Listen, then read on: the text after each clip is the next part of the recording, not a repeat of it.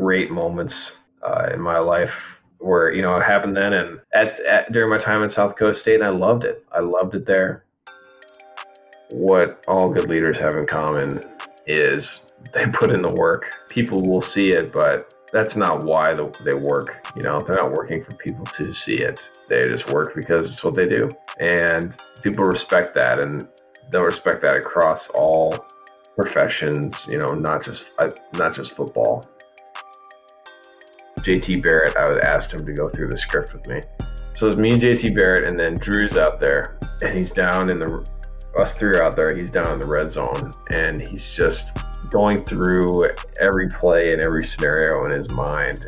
And oh, you know, actually, there is one thing I just remembered that I did that I did in college is I slept in the locker room before every game on the floor man. And I'm not trying to downplay it and like be one of those disgruntled old guys because I, I promised myself I wouldn't. Yeah, it was loud. It was, you know, honestly though, not that different from playing at NDSU. Horns down. What was growing in Matt Patricia's beard? Anything? Did you see anything come out of it or?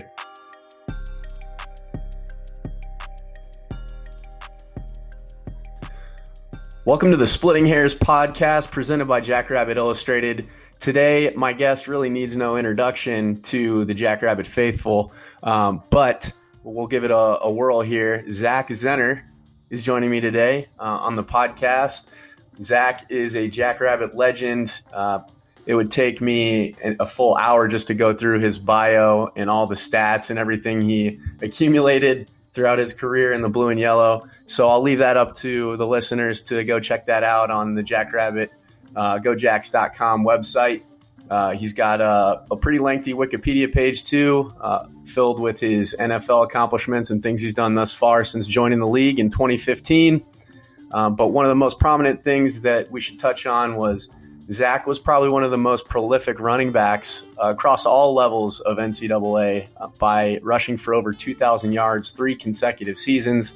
And maybe if we gave him the ball a little bit more his freshman year, he, he could have flipped the whole script uh, altogether. But uh, I think he it, it, turned out all right for him. So, Zach, uh, thanks for joining me this morning. Uh, what have you been up to since football ended this past season? And how has everything gone up uh, up where you're at right now as far as uh, COVID nineteen and staying prepared and, and, things of that nature? Yeah, so up in up here in Minnesota, um, we moved here after the Lions released me uh, and during training camp last year, um, and so football ended for me week fourteen. I was home because uh, the Dolphins released me after week thirteen. So I was home for the end of the season and watch the playoffs, but I stayed in shape all through the playoffs uh, because I could have been signed at any time by a playoff team during because I was a free agent. So I stayed in shape, worked out, just hung out at home with the two kids and my wife and dog, and um, worked out through about first week in February because uh, I still could have been signed to a Super Bowl team, which would have been weird. Um, then, uh, but I did not get signed. And then I um, basically spent the next two or three months kind of lo- looking for people to help me recover. I'd been in some pain during the season and uh, some stuff had been going on. So I probably had, I did end up finding the right help, but it took me a little bit. I probably had somewhere in the range of mid 20s, like 25, 26 appointments uh, when it was all said and done after in those months of um, February and uh, January, February, March. Uh, so I was doing that, and um, again, just taking care of kids. And uh, but now uh, that spring ball would have started up without the virus going around. Uh, I've been working out again, um, and just same things, taking care of kids, working out, and also the other project I've had aside from just education and fitness stuff, which I'm always doing. I love that. But uh, I've applied to take the agent exam, contract advisor exam, and that's something that I'm going to be doing in my future uh, representing guys and helping them get from college to the NFL and staying there. So working on that, you know, watching tape on guys, communicating with them, you know, what I'm doing and seeing if they'd be interested in working with me in the future. So that's been going really well also.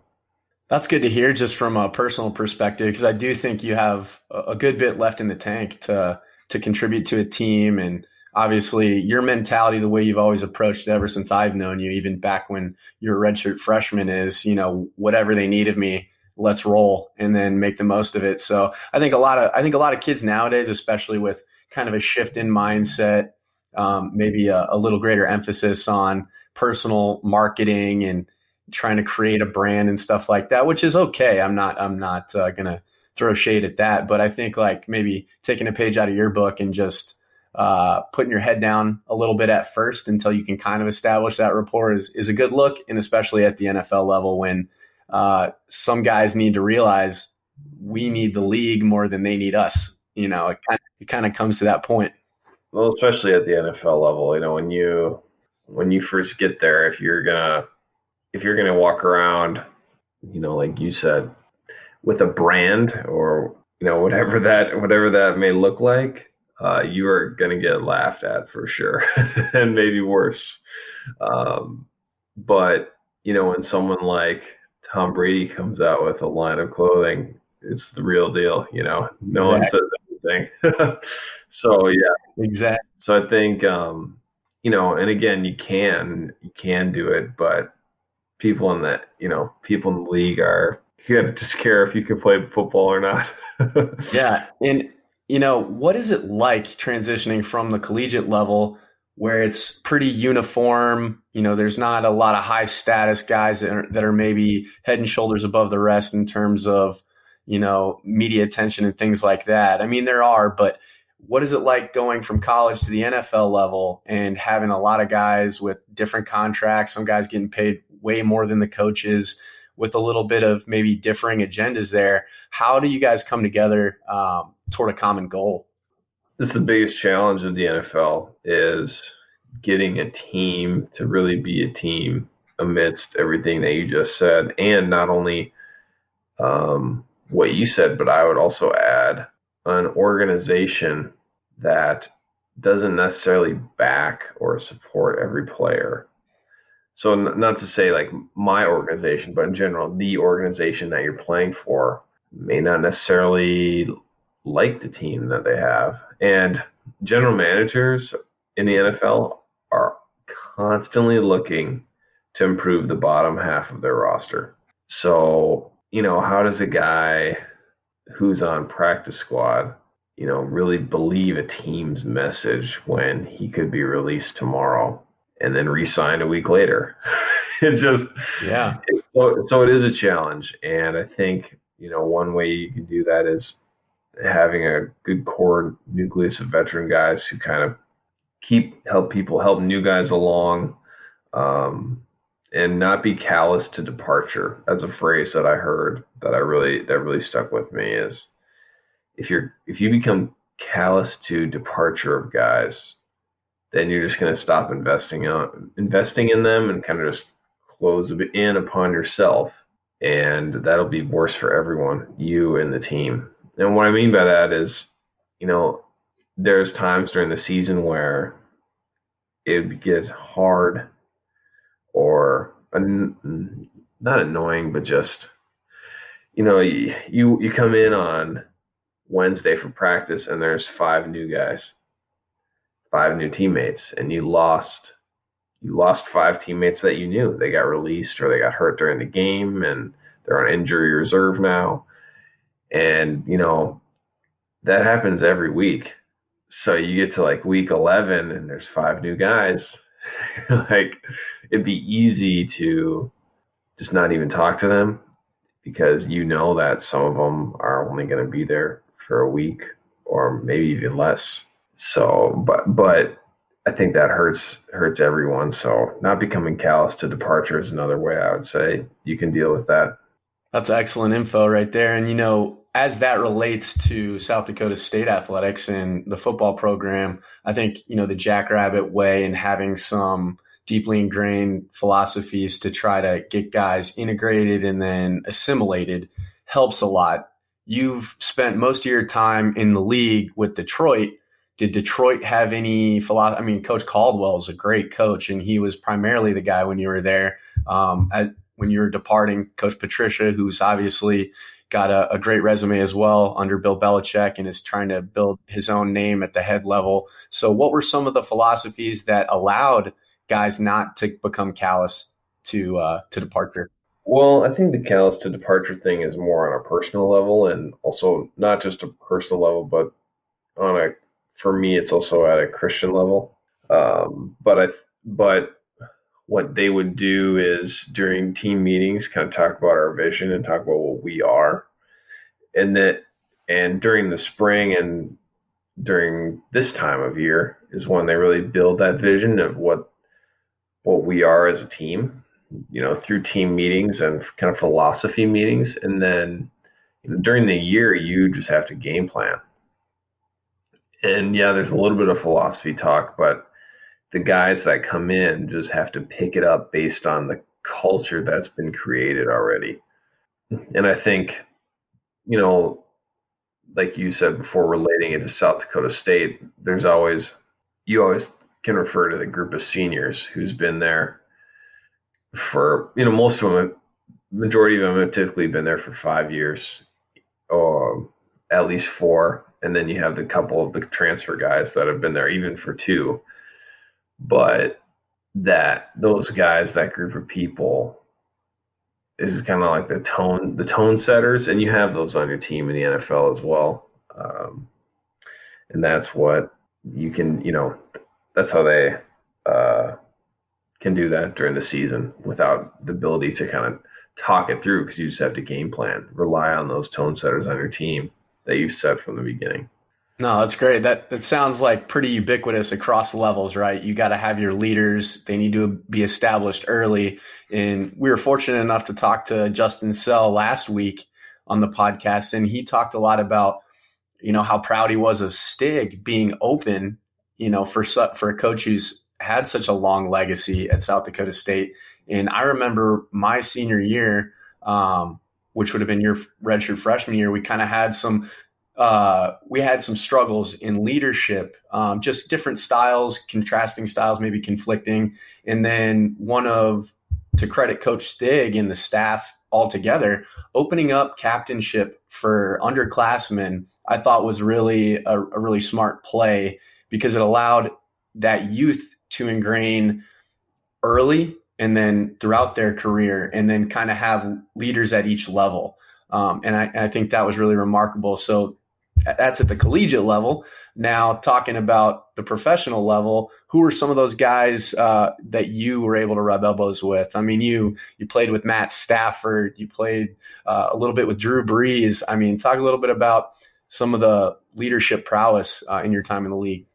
Yeah, I mean, those two guys that you mentioned for sure. You know, Matthew and Drew are good leaders. You know, um, I actually didn't I did get to see a little bit of Drew's leadership, but you know who I, I actually played the week. I was only with the Saints for six days, and I played with Teddy, um, and he's also a good leader, very good leader. And I think you know what what all good leaders have in common is they put in the work, you know, and you and you uh, and it's not out there for. I mean, people will see it, but that's not why the, they work. You know, they're not working for people to see it they just work because it's what they do.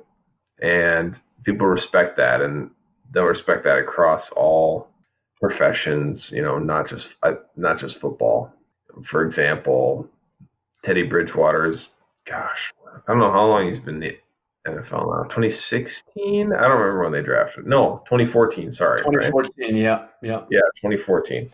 Um, so I'm down there in New Orleans and you know, he's been starting for a couple weeks, and he probably threw after practice was over. He probably threw about twenty passes to the tight ends and the running backs that wanted that just wanted to. Um, yeah, like twenty or thirty pa- extra passes after practice. Drew Brees is known for doing like extreme mental calisthenics uh, on the field. So the field would be empty. So we finished a walkthrough on Friday. Everyone was gone except me.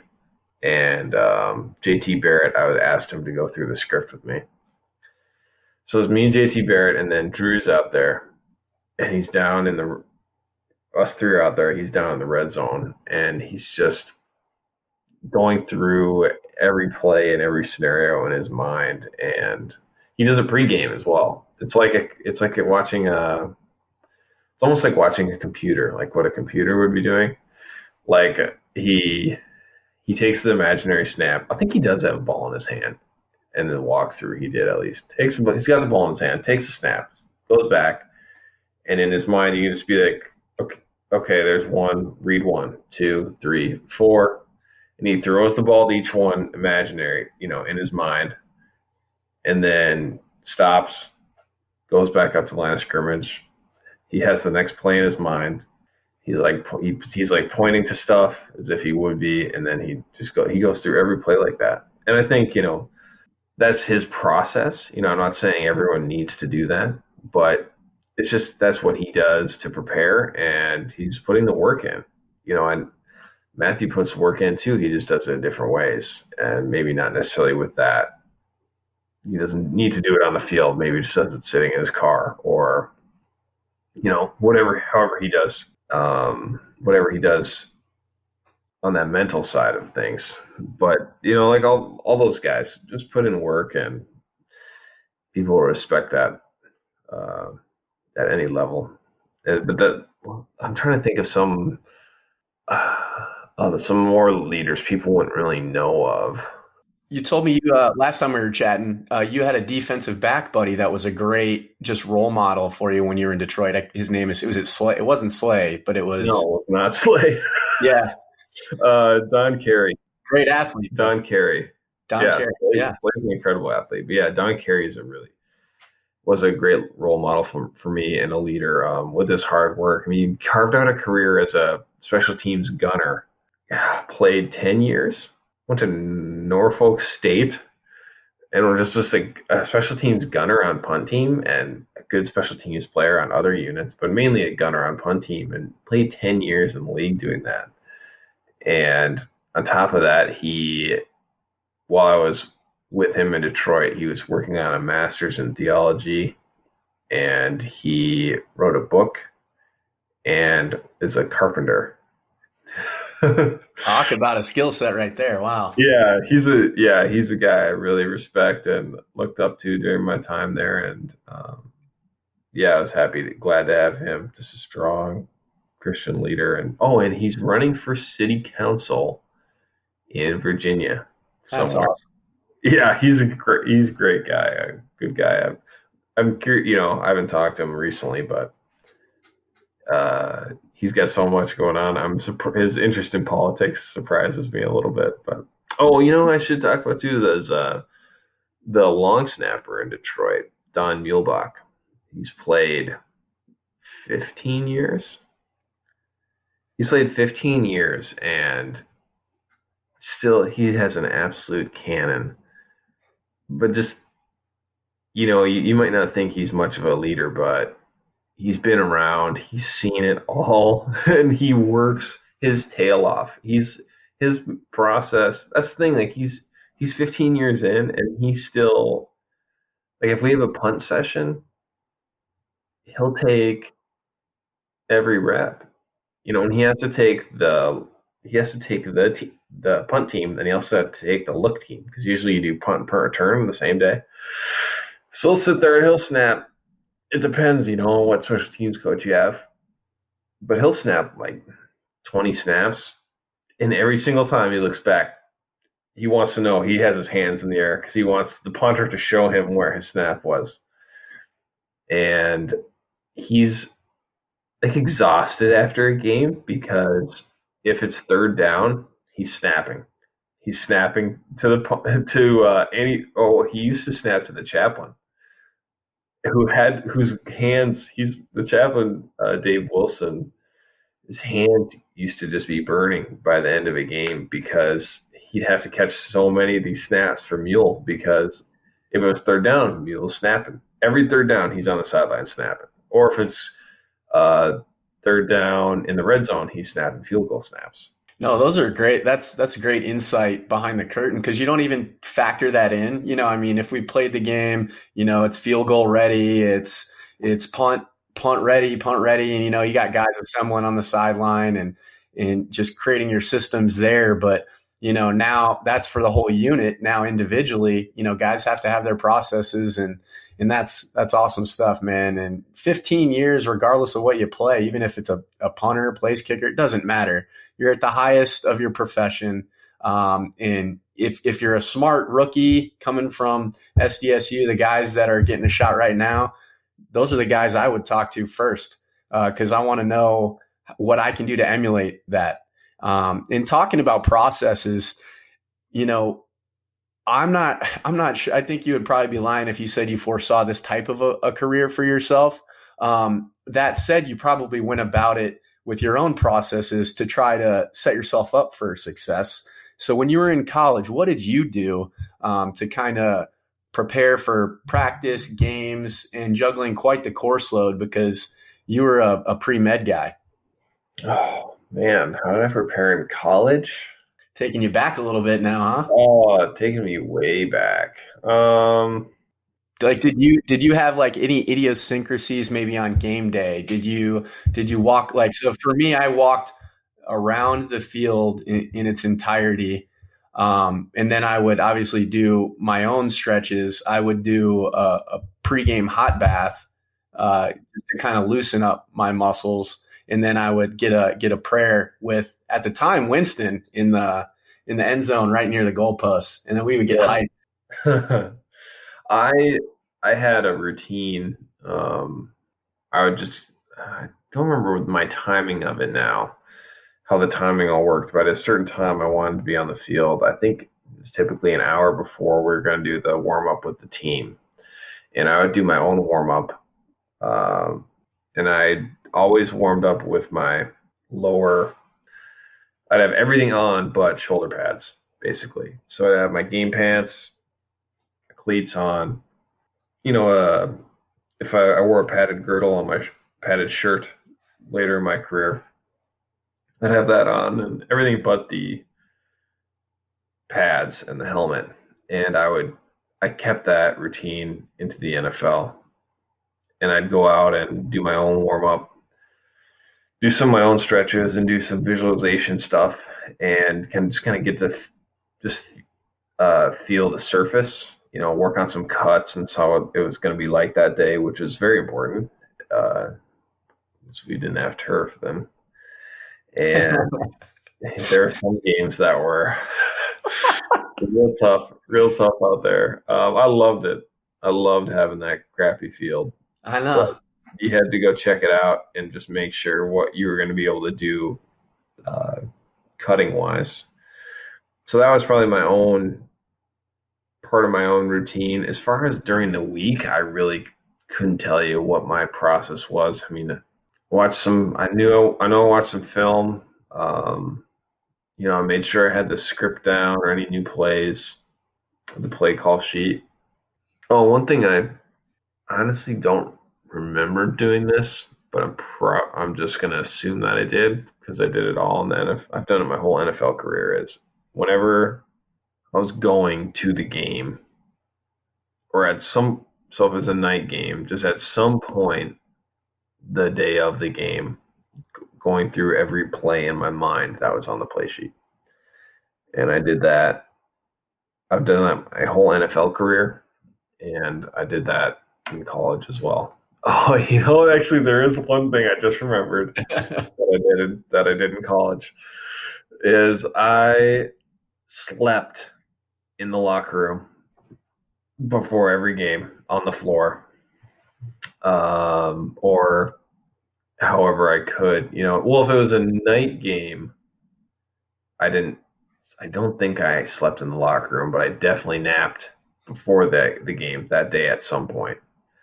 Um, but if it was like a morning game, like a one uh, one p.m. or something, an afternoon game, after we would go eat, I would go to the locker room and lay down on the floor and sleep for I don't know however long I determined, you know, that I could go get ready and get on the field and be on the field an hour before the warm up. So yeah, I did that. Um, that's something worth mentioning. Catch a little cat nap in there before you take 30 carries a game, huh? Um, yeah. You know what was always tough was like when we would fly all the way to the West Coast, play Cal Poly or something like that. You know, have these long uh, travel trips, and and you you remember that that fateful Cal Poly debacle that we had there, but uh, that turned into like a 48 hour 48 hour return trip. But um, you know, so to that point, how is it traveling across country for some of these games when they're different time zones and having to adjust to that? Would you just get another cat nap in and be fresh or what? Well, it depends on which way you're traveling. You know, if you are traveling east, it's hard. It's really hard because everything is earlier. But I mean, for me, uh, playing in Detroit for so long, I'm on uh, Eastern time zone.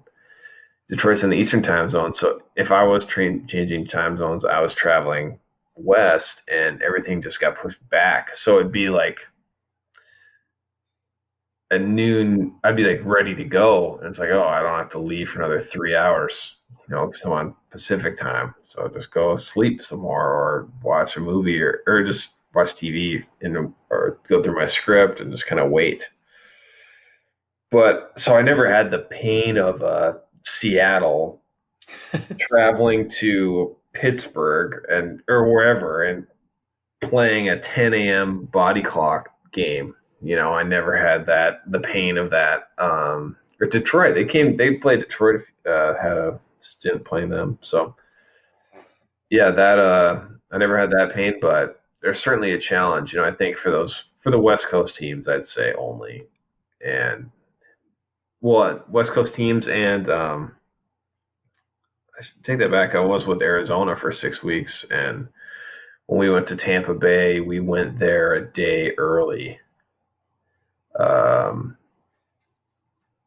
so we left on Friday instead of Saturday to tr- to get there and get acclimated. So we weren't doing that travel immediately the day before. And I'm pretty sure most West Coast teams do that when they're traveling from we were mountain, but if you were Pacific traveling to the to Eastern time zone game, they typically leave on a Friday. And that's even to me, that's even kind of a, a, strain because like a lot of my sports scientist buddies are like, man, you need almost 72 hours in a place to fully acclimate if you're making that kind of a, a change to get your, you know, your body, body, body uh, adjusted and your biorhythms to catch up. But um, I mean, that's awesome that you were fortunate enough to to kind of be in the east time, East Coast time zone for so long um, and play in a bunch of different spots and not have to worry about just another added variable, right? There's as if there's not enough at that level. But to that point, do you have a, a favorite place that you played? Favorite stadium, favorite environment or atmosphere at the NFL level? And then the collegiate level? As far as who I played for or just like what stadiums, environments? Yeah, what it doesn't matter who you were playing for at the time. Yeah. Um, well, I, I mean, I loved uh, Ford Field when when Ford Field is rocking. It's really fun. Um, I remember just being blown away by Thursday. By my rookie year, we were the Lions were coming off a really good season, and the stadium was just rocking. We had Calvin and Matthew, and it was it was fun. I mean, we had a good team. We kind of that was the year that Aaron Rodgers threw the hail mary on Thursday Night Football and eliminated us from playoff contention.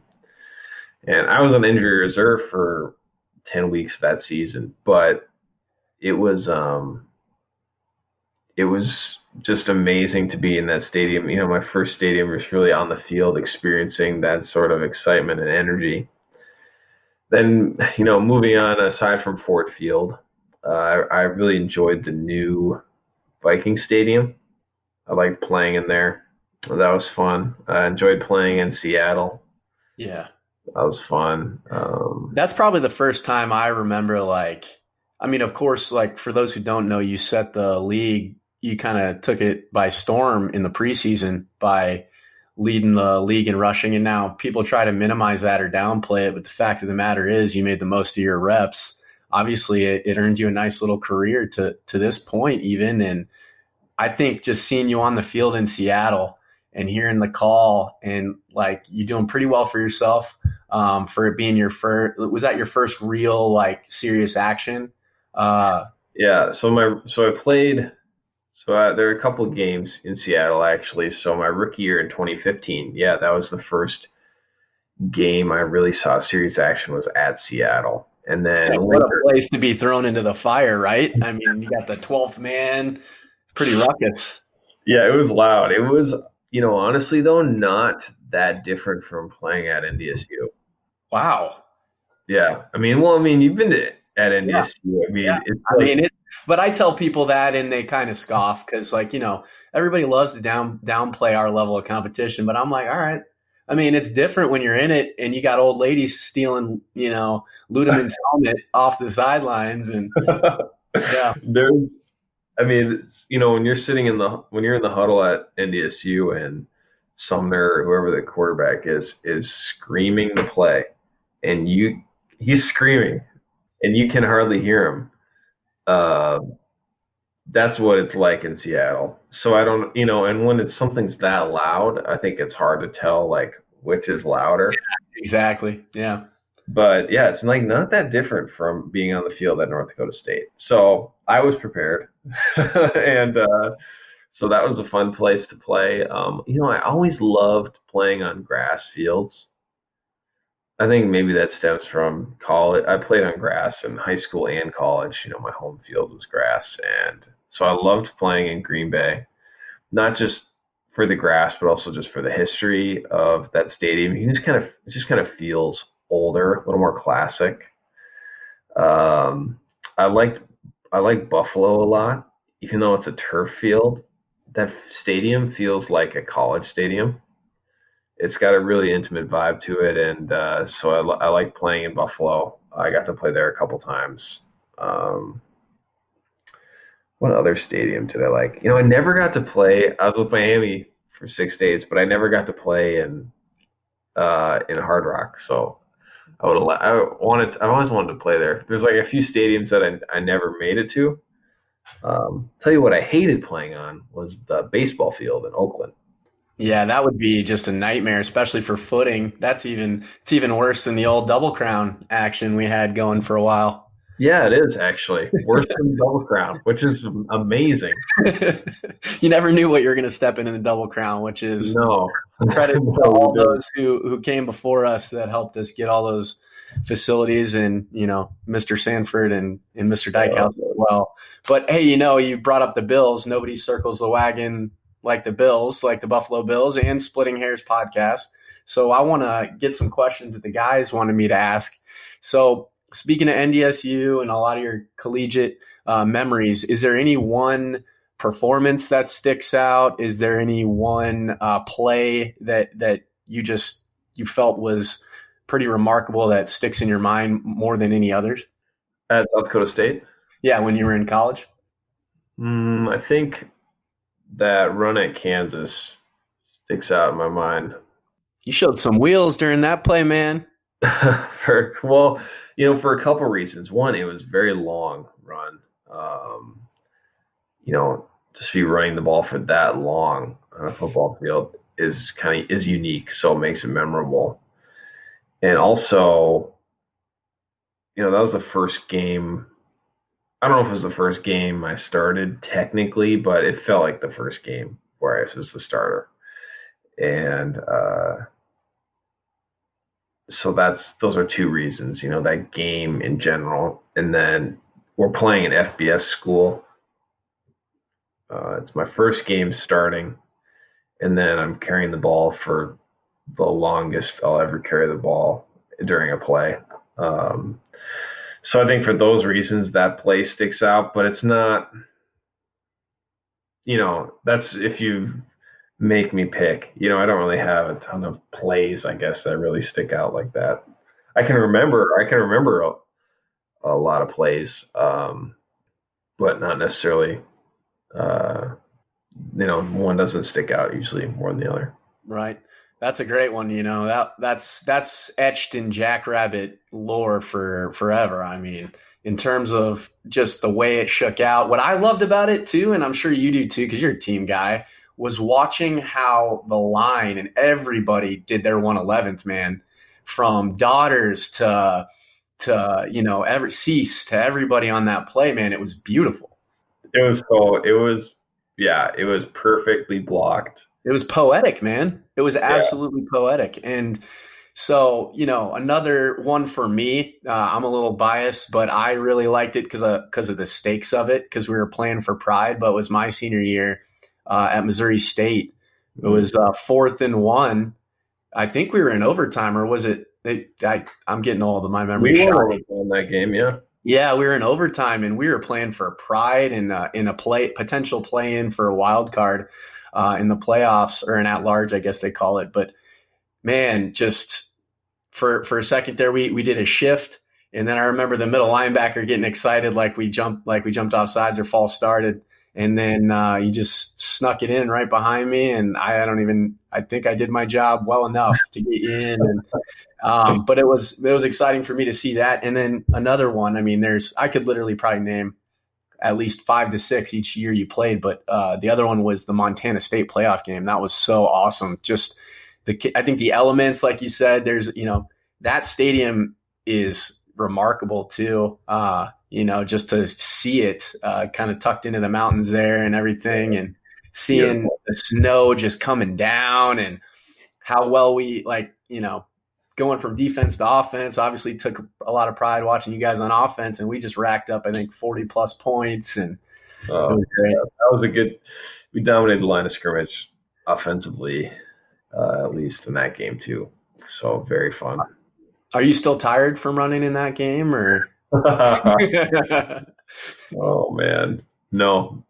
I love it. I love it. And then you know, I want to ask. A lot of the guys have have remarked about it, and I think we've all probably seen a picture circulating. But throughout your collegiate years, you remained healthy, you know, remarkably with all the carries that you took and sustained over mm-hmm. here.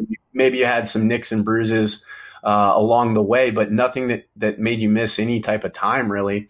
And mm-hmm. then some pictures came out after you had some injuries uh, sustained through your professional career that you completely transformed your body. Talk about some of the things you did, why you did that, um, and what led you to kind of undertake such a, a, strict and regimented transformation? Well, first of all, the stats are a little padded because I had a I was recovering from a broken back in the before picture. So there's a those that don't know, there's a before and after picture, and the before picture I have a broken crooked back, and I haven't worked out in since the bone broke. I haven't had a real workout in oh my gosh, it would have been however long it takes a bone deal, four weeks, five five weeks.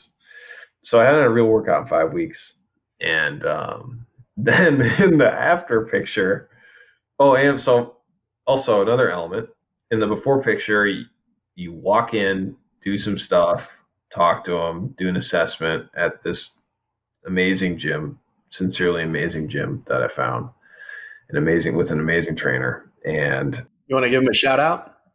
Mm, uh, it's Mecca, Michigan Elite Conditioning for Athletes, and David Lawrence is the head trainer there. And he's really created something really special out in Michigan. And um, I, but you do like a little bit of an assessment with him, which is very low physical strain. And then he goes, okay, we're gonna go take your before picture. So you're just like you just walked in off the street, you know, and you take your shirt off, take the picture. In the after picture, I have completed a, a massive upper body pump workout. like yes, like beyond what you would normally do. Like we were like in the after picture in my second one. So I did one where I just done a normal upper body one. But in the second one we did, uh, I was doing like chin ups with 10 second holds at the top, just massive blood flow to those muscles. So he pads his stats, and I give him a hard time for that. But, you know, really it's his method of training is real, and, you know, his expertise is really what helps, and hard work, you know, by both of us is really what helped that transformation. Then nutritionally, I really learned a lot um, about what to do and what not to do.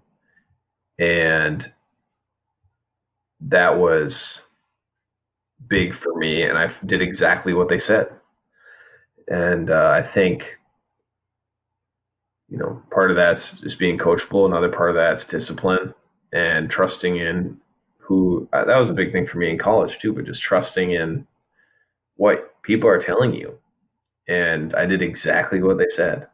So when they said, don't have a traditional carbohydrate for three weeks, I didn't have one for three weeks. Um, you know, I was still having carbs through vegetables, but I didn't have any breads or grains um, or anything like that for three weeks. And uh, that was probably the, so that was to lean out. And then we added carbs only twice a day after uh, workouts when your body's more sensitive to insulin and you can absorb those nutrients better and adding and just eating more. You know, I think, and it was at a point where I didn't know if my career was going to be over. It's like, well, I'm just going to do everything I can and see what happens. If I do get a shot, I'll be ready. That that's the right way to approach it, man. And I think that you you know you need to feel fuel for the demands of what your body's telling you. You know, I, have been fortunate enough to be around some of the best minds in human performance with Exos Athletes Performance Institute, mm-hmm. um, right near MJP. They have great uh, training staff as well, where you did your NFL pre-draft stuff. But yep. just listening to them, uh, it, you know, carbs get demonized a lot today, but you know how you would fuel is very different than how NFL offensive linemen and our former teammate Bryan Witzmann would fuel. And very different from how Goedert would fuel and you know Wieneke and so on down the line. Uh, but I think that if if you and I could tell anything to athletes coming up that are going to listen to this and recruits and current Jackrabbits is double down on your nutrition, especially with like the the CNS demands from lifting, from practice, from studying, yeah. from trying to have some semblance of a social life as you're growing up and maturing. Yeah. Um, now there's so many available resources like Blue Apron, Hello Fresh. You know, I guess they're getting unlimited meals now. I, I told uh, Justin Sell that I wasn't going to hold it against him, um, but I'm expecting some meals to come my way here in Texas. but man, like just trying to maintain your weight um, with all the conditioning we do, with all the demands, yeah, definitely double down on your nutrition. Find those resources, and like you said, Zenner is lean on people who are telling you what to do. Because really, I mean, yeah, we've learned a lot more throughout the course of time, but the basics are still the basics. Uh, and there's a great book out right now by Trevor Moawad, who I was fortunate enough to cross paths with, um, who consulted for Saban and um, Jimbo Fisher and all that. But it takes what it takes famous Nick Saban quote. It takes what it takes, and it really does. And um, you yeah. don't want to be a guy that looks back on your career and goes, "Oh man, I could have, shoulda, woulda," because um, it's definitely not where you want to live.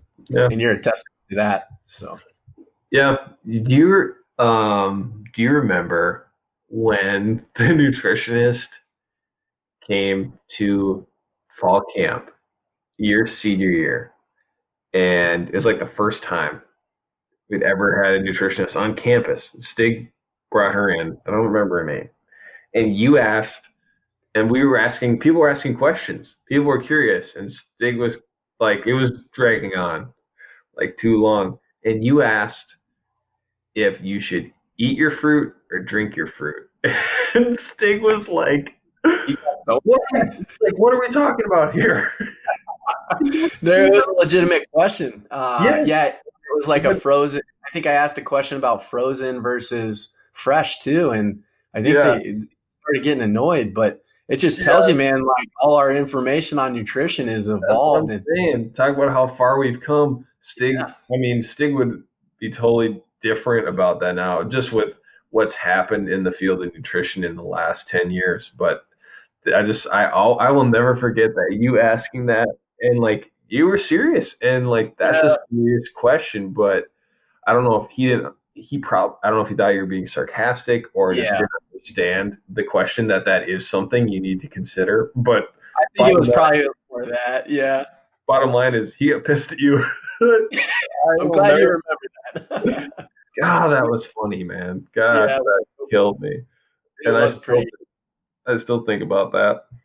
That's funny, man. No, yeah, it's it's been great. I remember when I first got to South Dakota State. You know how they called it Stig Pop, Yeah. our our uh, Jackrabbit Way uh, dissection where we go through the manual, the Mad Manual. It was called Stig Pop because everybody used to have a pop back in the D two days Yeah. post practice, and I'm sitting here like, man, that just makes my my stomach turn over. Like I can't even think about it. Because I'll tell you this: how far we've come. My freshman year of high school, um, we were doing conditioning before spring ball, and I used to drink like a Coke at lunch every now and, and again. Mhm. And I had two that day, two Cokes in high school. Can you imagine that during the day? And I must have been dehydrated, but we ran 200s. And if Oh, anybody knows, like I ran what, the one and 200 meter in track, and that was awful. Like Yeah. it was, it was awful. So I remember like laying on the bench in the locker room, and I was 15 at the time, and my parents were waiting to pick me up, and I was in there for like an hour, and I, I literally, I mean, I've, I've drank a soft drink since then, but I do not. I stay away from that, man. It's probably worse than alcohol in some in some instances, but Yeah, I think it depends. You know, I mean, I don't know if Big Pop, if a pop during that would have been the worst thing because, Well, sugar, right? Insulin sensitive. yeah, So- I mean, at the end of the day, and we probably, you know, depending on what you've eaten, you may be lacking in nutrients, and your body's going to 100%. that sugar. But yeah, still though, there are better things. Yeah. Yeah. Yeah. No, we could rap about nutrition all day, man. But uh, I think I want to get to a couple more here. Um, what what was growing in Matt Patricia's beard? Anything? Did you see anything come out of it, or Pencils. pencils? That's for sure. Number two or mechanical? Any mechanical ones come out of there? He's not a mechanical guy. No. No, definitely um, the old fashioned. Uh, I don't even know what brand he used, but he um, he saves them like game Does he chew on them at all? No, That's good. That would be crossing the line. but he um, no, he would never disrespect his pencils like that. He just he saves them like, and he'll know like this one's from the Super Bowl, like Super Bowl week. Wow. Yeah, or this one's from the NFC Championship when we lost at Denver. So, or sorry, the AFC Championship, excuse me. So yeah, he'll uh, he'll he knows like where a lot of them come from here. Can remember. So Wow. yeah, he's an extremely intelligent individual. Oh yeah, he looks like just an operator and a and a thinker, and obviously you don't have the success he's had, regardless of who the head coach is, without knowing what he's doing. Um, so, as far as South Dakota State, were you able to? I know we've we've talked before, but at the NFL level, have you been able to kind of chat with some of former Jacks alums, like you know Witzmann? Obviously, I'm sure you keep in touch because you guys share the same agent. Um, but what about have you? Have, did you talk to Goedert at all? I don't know if your paths crossed. Maybe when he was a freshman.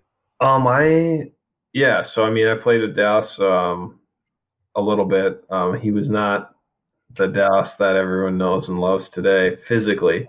Yeah. Uh, but I did see him.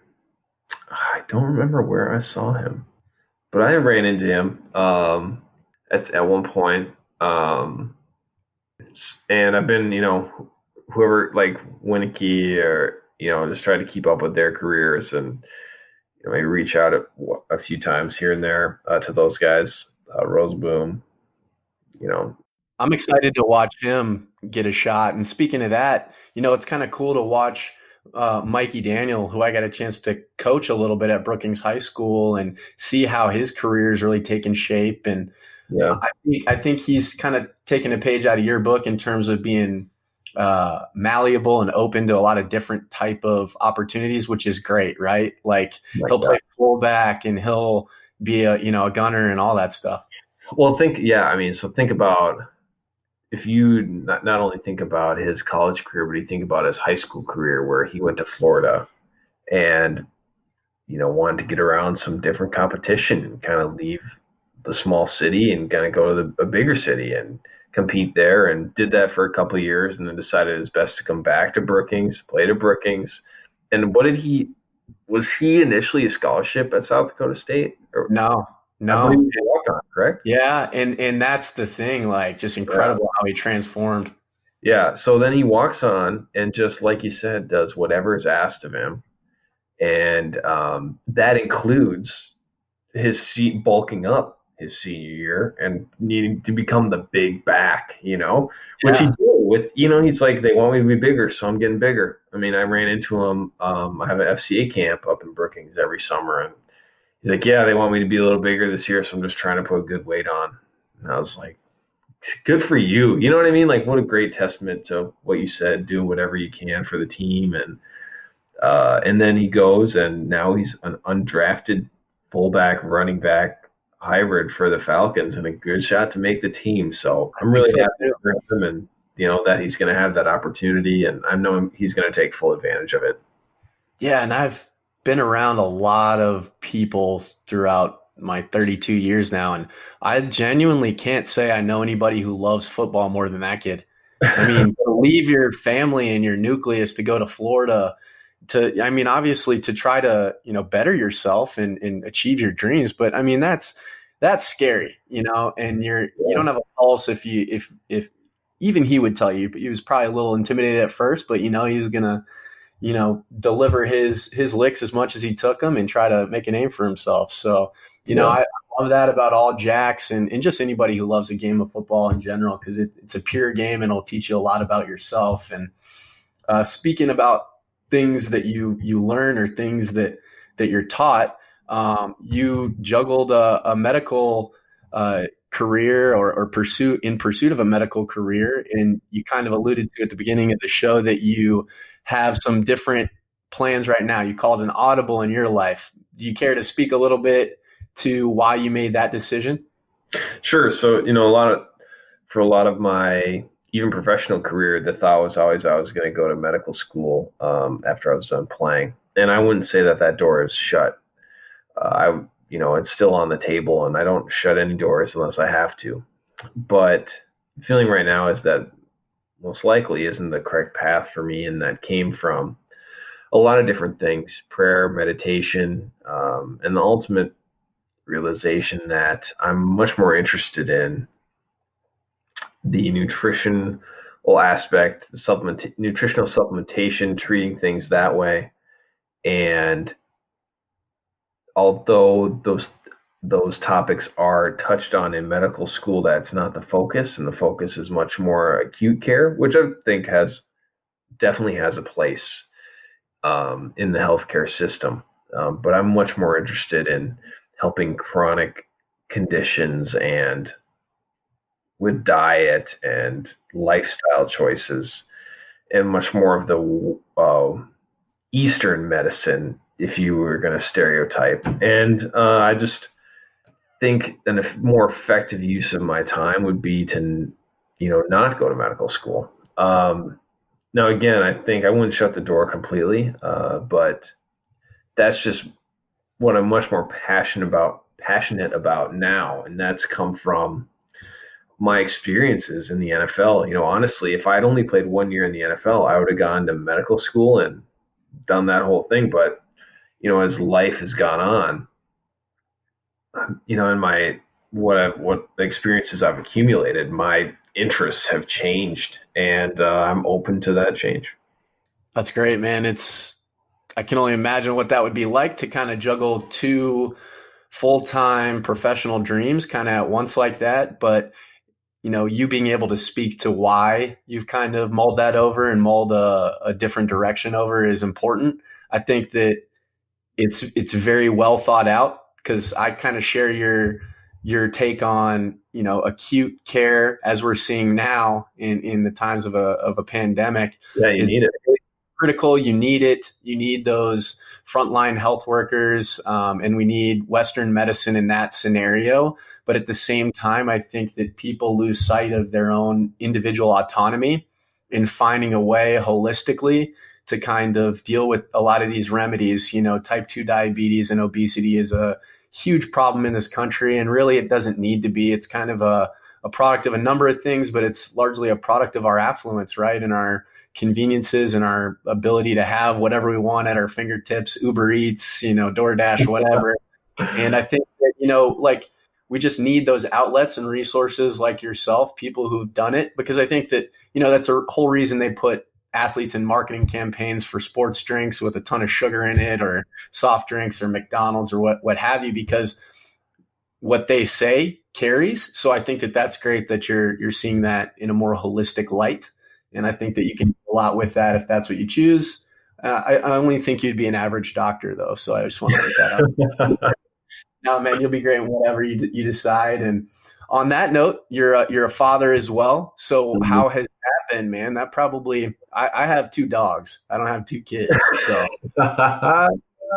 dogs will listen to you. Yes, and they and they don't talk back, and they love all my jokes. So yeah, there's a lot to love about a dog.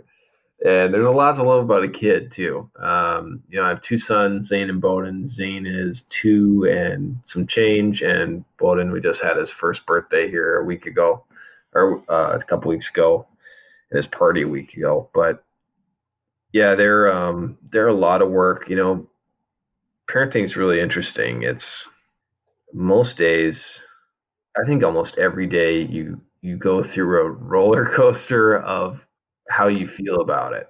So like right now, I can hear him upstairs, and I'm like, ah, you know, I want to go see him, and like say good morning, and like hear my hear Zane say hi, daddy, and that's really cool. And then like 30 minutes later, I'll wish I was back down here talking to you because they'll be screaming, and I'll have to clean up a mess on the floor, and he'll be hitting his brother, and so it's it's really an interesting every day is kind of like that, where you have like you you miss them, and then you're with them, and you're like, I'm done with you, and then but you can't get away. You know, like you got to care for them. They need you all the time, and then you have so they'll be you'll be wiping something up, and then Zane will say, "Thanks, Dad." And I'm like, oh, "You're welcome, man. That's the best."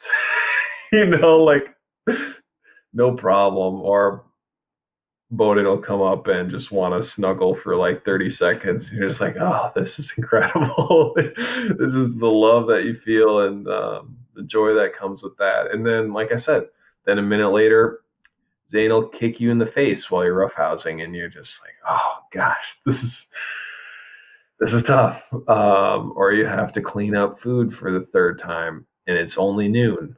You know, so yeah, it's just um, that when you have two young kids like that, there's just a lot of up and down, and yeah, uh, you know, you got you got to deal with them, their emotions as well. So you know, they're hungry or tired, everything's worse.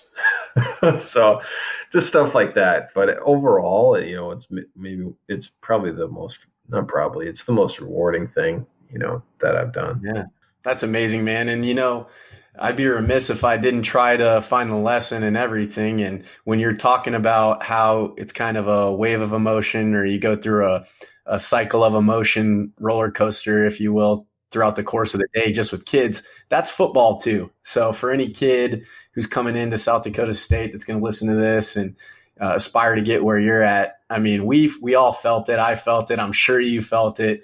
We know it's a love hate relationship you know, you're going through two a days, which I don't even think they do anymore, man. Like, I just, I can't believe it. But, uh, yeah. And they're like, I signed up to do this. this I know. Like one day padded practices now. And, uh, well, it's still, you know, it's still a grind because I think it's longer. It is. It is, man. And I'm not trying to downplay it and like be one right. of those disgruntled old guys because I, I promised myself I wouldn't.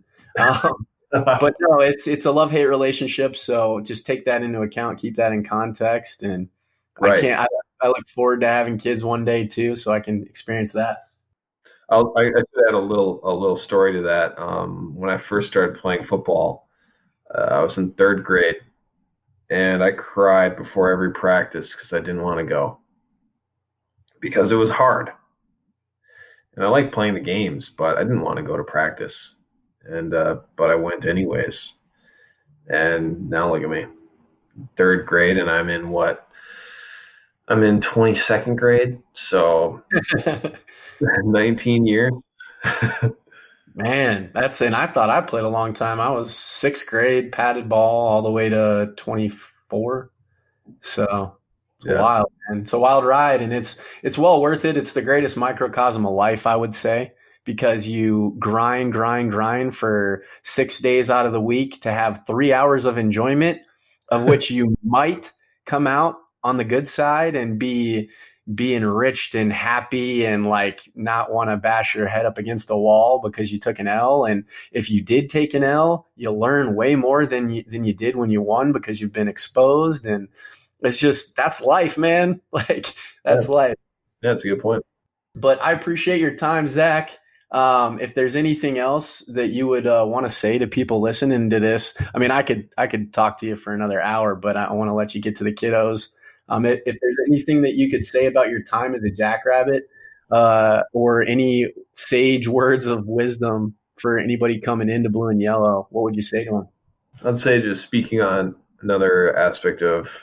Um, it is, man, and I'm not trying to downplay it and like be one of those disgruntled old guys because I, I promised myself I wouldn't.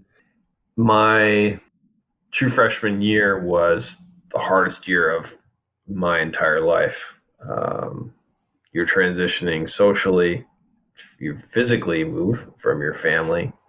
You're physically going, I was physically going through the hardest thing being a scouty.